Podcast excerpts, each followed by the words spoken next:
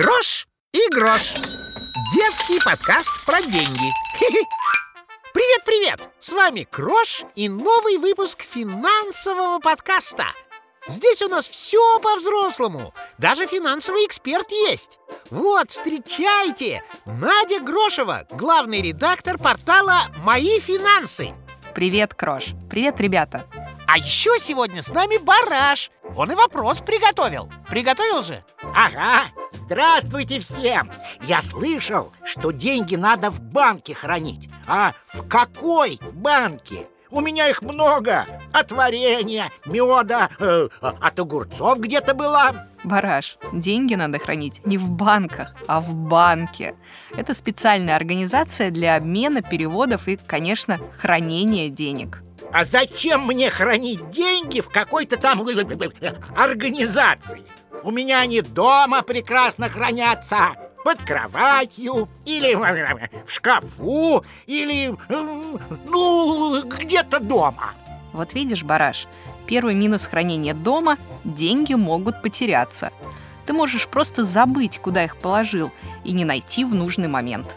А если у тебя супер память, и ты все-все помнишь, тогда можно хранить дома? Можно, но тоже небезопасно. Иногда бывают ситуации, которые от нас и от нашей памяти не зависят. Это какие, например? Ну, представь, что в Ромашковой долине поднялся ураган. Распахнул двери, и все накопления вылетели в окно. Или пошел такой сильный дождь, что крыша протекла, и вода залила все сбережения. Елки-иголки, это же жуть как обидно!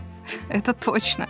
Терять деньги очень неприятно. Поэтому люди придумали банки – Место, где деньги надежно защищены. Кстати, первые банки появились больше двух тысяч лет назад. Сколько? Сколько? Да-да, очень давно. Правда, находились первые банки в храмах. В то время храмы были самым надежным местом. В случае нападения врагов именно храмы охраняли лучше всего, а значит и сбережения, которые там лежат. Я все-таки не понимаю, а при чем тут банки? Почему банк так назвали, если никаких банок в нем нет? А это интересная история. Слово «банк» придумали в Италии, и переводится оно как «стол». Что-то понятнее не стало. Погоди, сейчас ты все поймешь. В средние века у разных государств и даже городов были свои собственные монеты. Торговцам часто надо было менять одни монеты на другие. И делали они это у менял, людей, которые сидели на торговой площади и меняли деньги. Менялы меняют деньги. Ну, хотя бы тут все ясно.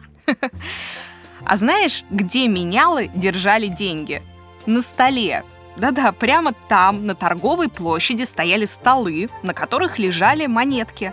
Тот, кому нужны были деньги, шел к столу. Или на итальянском в банк. Елки-иголки, вот это да! Мы сейчас тут не только финансовую грамотность подтянем, но и итальянский выучим. Точно. Кстати, слово «банкрот» — это тот, кто потерял все деньги, тоже итальянское, и переводится оно как «разбитый стол». Так, у меня дома стол целехонький. Значит, я не банкрот. И я тоже. Но деньги, пожалуй, в банк положу. А то вдруг стол сломается или ветер поднимется. Не хочу банкротом стать. Отличная идея, Бараш. Ну а наш сегодняшний выпуск подошел к концу. До встречи, друзья. Слушайте подкаст «Крош и грош» и учитесь вместе с нами. Пока-пока! Пока, ребята! Крош и грош. Детский подкаст про деньги.